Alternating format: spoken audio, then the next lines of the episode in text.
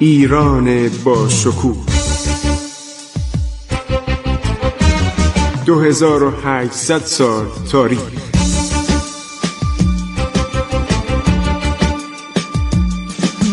عبور از تاریخ.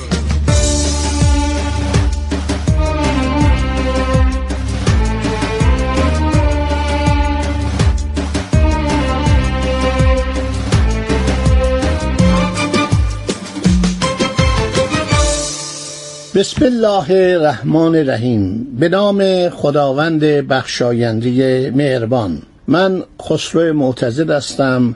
در برنامه عبور از تاریخ با شما صحبت می کنم در برنامه های گذشته ماجراهای دوران عمر و سلطنت شاه عباس اول ملقب به کبیر رو براتون گفتم. اکنون می‌رسد به دوران سلطنت شاه صفی سام میرزا ملقب به شاه صفی که حدود چهارده سال سلطنت کرد و پادشاه بسیار بیلیاقت ظالم خونخوار و کسی بود که باعث شکست ایران شد و تمام سرزمین های معروف به عتبات آلیاد شامل کربلا، نجف، سامره و همینطور شهر بزرگ و استراتژیک بغداد در زمان این شخص از ایران جدا شد و دوباره زمیمه امپراتوری عثمانی شد. برای اینکه شما درباره این شخص اطلاعات بیشتری داشته باشید من منابع رو به عرض شما میرسانم. کتابی است به نام سفرنامه تاورنیه که نگاه کنید. بعد زیل آلمارای عباسی از اسکندر بیک منشی ترکمان که آلمارای عباسی رو نوشته و بعد زیل آلمارام مربوط به دوران بعد از شاه عباسه. تاریخی است به نام خلد برین از محمد یوسف قزوینی متخلص به واله در زمان سلطنت شاه سلیمان نوشته شده شاه سلیمان صفوی. کتابی داریم به نام قصص خاقانی. تعریف ولی قلی خان پسر داوود خان شاملو که در سال 1073 هنگام پادشاهی شاه عباس دوم تعلیف شده. سفرنامه آدم اولاریوس سفیر فردریک دوک هولشتاین که در سال 1046 هجری قمری هنگام پادشاهی شاه صفی به ایران سفر کرده و مطالب جالبی درباره شاه صفی نوشته. سفرنامه شوالیه شاردن فرانسوی. در زمان شاه عباس دوم و شاه سلیمان صفوی در ایران بوده آدم بسیار باسوادی بوده شوالیه بوده و ایشون پنج جلد کتاب بزرگ به زبان فرانسه درباره ایران نوشته که این کتاب در همون قرن هفدهم چاپ شد. مثلا پتر کبیر این کتاب رو میخون و موقعی که خواست به ایران حمله کنه گفت من کتاب شاردن رو خوندم. عرض شود که عباسنامه را اشاره کردم از میرزا محمد طاهر وحید قزوینی مورخ و شاعر که در زمان شاه عباس دوم و شاه سلیمان و شاه سلطان حسین زندگی می‌کرده. و همینطور کتاب های بسیار جالبی مثل کتاب زندگانی شاه عباس اول جلد یک و دو سه و چهار و پنج رو باید حتما بخونید اونایی که علاقه دارید. من اینا رو برای دانشجویان و دانش آموزان میگم که خیلی اصرار دارن که منابع ما برای اینا بگوییم. سفرنامه آدم اولاریوس خوشبختانه به فارسی ترجمه شده فوق العاده است. یعنی مرحوم فلسفی اشاراتی کرده بود. ولی آقایی به نام آقای بهپول ایران اصر صفوی از نگاه یک آلمانی رو ترجمه کردن. این کتاب خیلی مفصله و من امیدوارم که همه این کتاب رو بخوانند. کتاب تاریخ کامل ایران مال عباس اقبال آشتیانی رو هم بخوانید. کتابی است به نام تاریخ روابط خارجی ایران از ابتدای دوران صفویه تا پایان جنگ جهانی دوم عبدالرضا هوشنگ مهدوی این کتاب رو نوشته سالها پیش.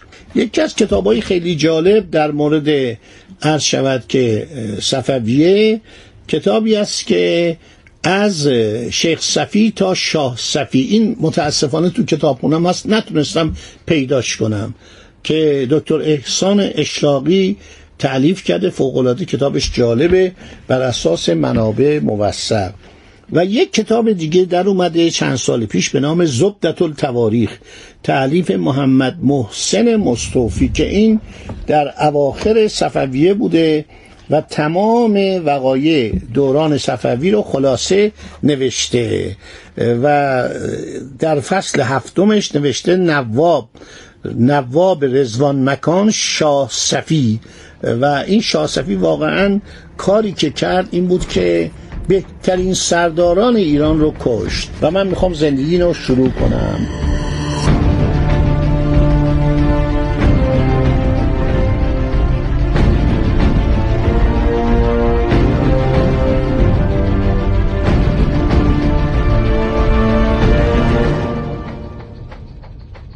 شاه صفی ششمین پادشاه خاندان صفوی بود که اسمش پیش از آن که به سلطنت برسه سام میرزا بود. پدرش صفی میرزا پسر بزرگ شاه عباس بود که براتون گفتم تو برنامه های قبل مورد عرض شود سوء زن شاه عباس قرار گرفت. بسیار پسر خوبی بود.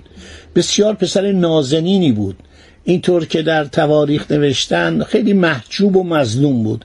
یک عده آدمای چاپلوس دور این جمع شدن گاهی هنگام گلریزان در زورخانه یا هنگام جشنهای شبانه می‌گفتن انشاءالله جنابالی جانشین پدرتون بشید. برای اینکه پدره یک مشکلی که داشت من در اینجا می‌خوام راحت با شما صحبت کنم. دو تا عیب بزرگ شاه عباس داشت. یکی اینکه زود خش بود. به خشم که میومد یک دفعه نزدیکترین کسان خودشم قربانی می‌کرد. با همه تدابیرش با همه دانشش و یکی دیگه متاسفانه مسکرات زیاد مصرف می‌کرد و این گوی از حالت عادی خارجش می‌کرد. ولی در مورد جهانداریش کشورداریش رابط خارجیش شجاعتش جنگهاش و این تدبیری که در مورد این خارجیان می‌کرد و می‌دونست اینا هیچ وقت دلسوز ایران نیستن جای حرف نیست. این دوتا مشکل رو داشت عباس.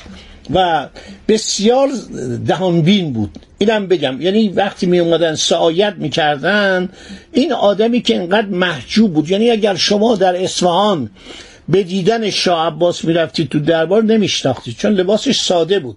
تمام این اطرافیان لباسا پر از همایل و عرض شود که لباسای زربف لباسای خیلی شیک زیبا چه کلاهایی چه تاجهایی همه چی داشتن. ولی ساده ترین لباس و بسیار ساده بود. همه جا می‌شد ایشونو دید. و آدمی بود در مورد سیاست خارجی فوقالعاده بود. یعنی مثلا دولت هندوستان از ایشون حساب می برد دولت فیلیپ سوم وحشت داشت. از این آخرم با وجود آمدن دونگارسیا سیلوا فیگوئروا که سفیر پادشاه اسپانیا و پرتغال بود. چون گفتم پرتغال اون موقع جزو اسپانیا شده بود. حاضر نشد. هر چی وعده دادن گوش نداد گفت شما اروپایی دروغ زیاد میگید. من 360 جنگ با عثمانی ها کردم و در همه این جنگ ها پیروز شدم. راست میگه. بعد از اون قرارداد ننگین 1598 که از روی ناچاری بود به محض اینکه عرض شود که به مقام سلطنت می‌رسه. در جوانیش این قرارداد امضا کرد. و قرارداد بسیار ننگینی بود. و حتی باجم میده به دولت عثمانی. ابریشم هم براشون میفرسته. سرداران هم میفرسته. هدایایی میفرسته برای دربار عثمانی.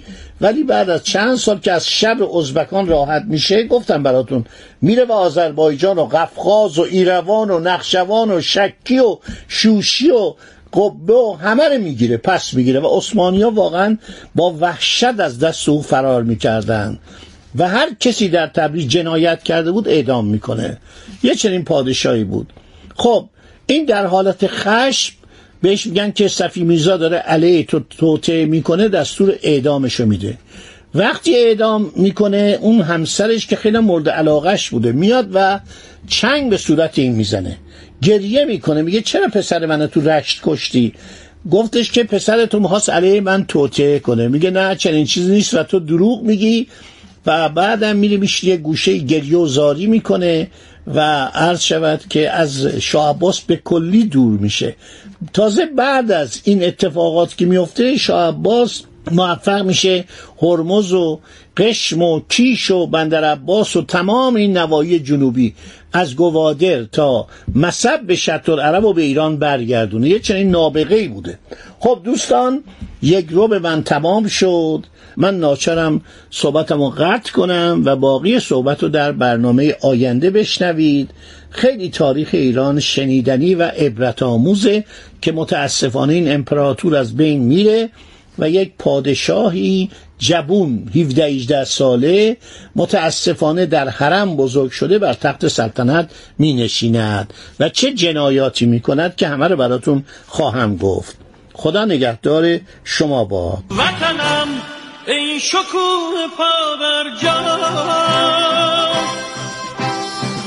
دل التهاب دوران ها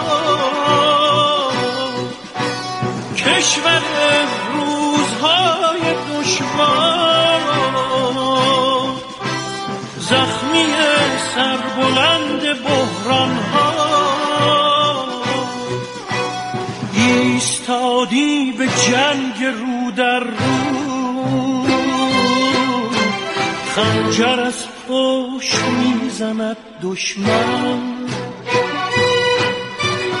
گویی از ما و در نهان بر ما. وطنم پشت حیله را بشکن. وطنم ای شکوه پا بر در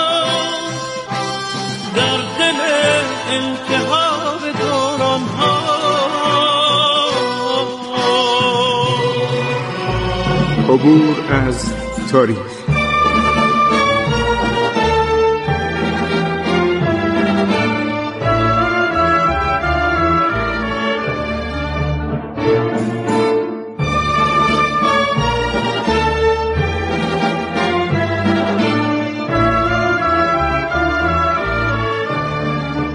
ایران با شکوه.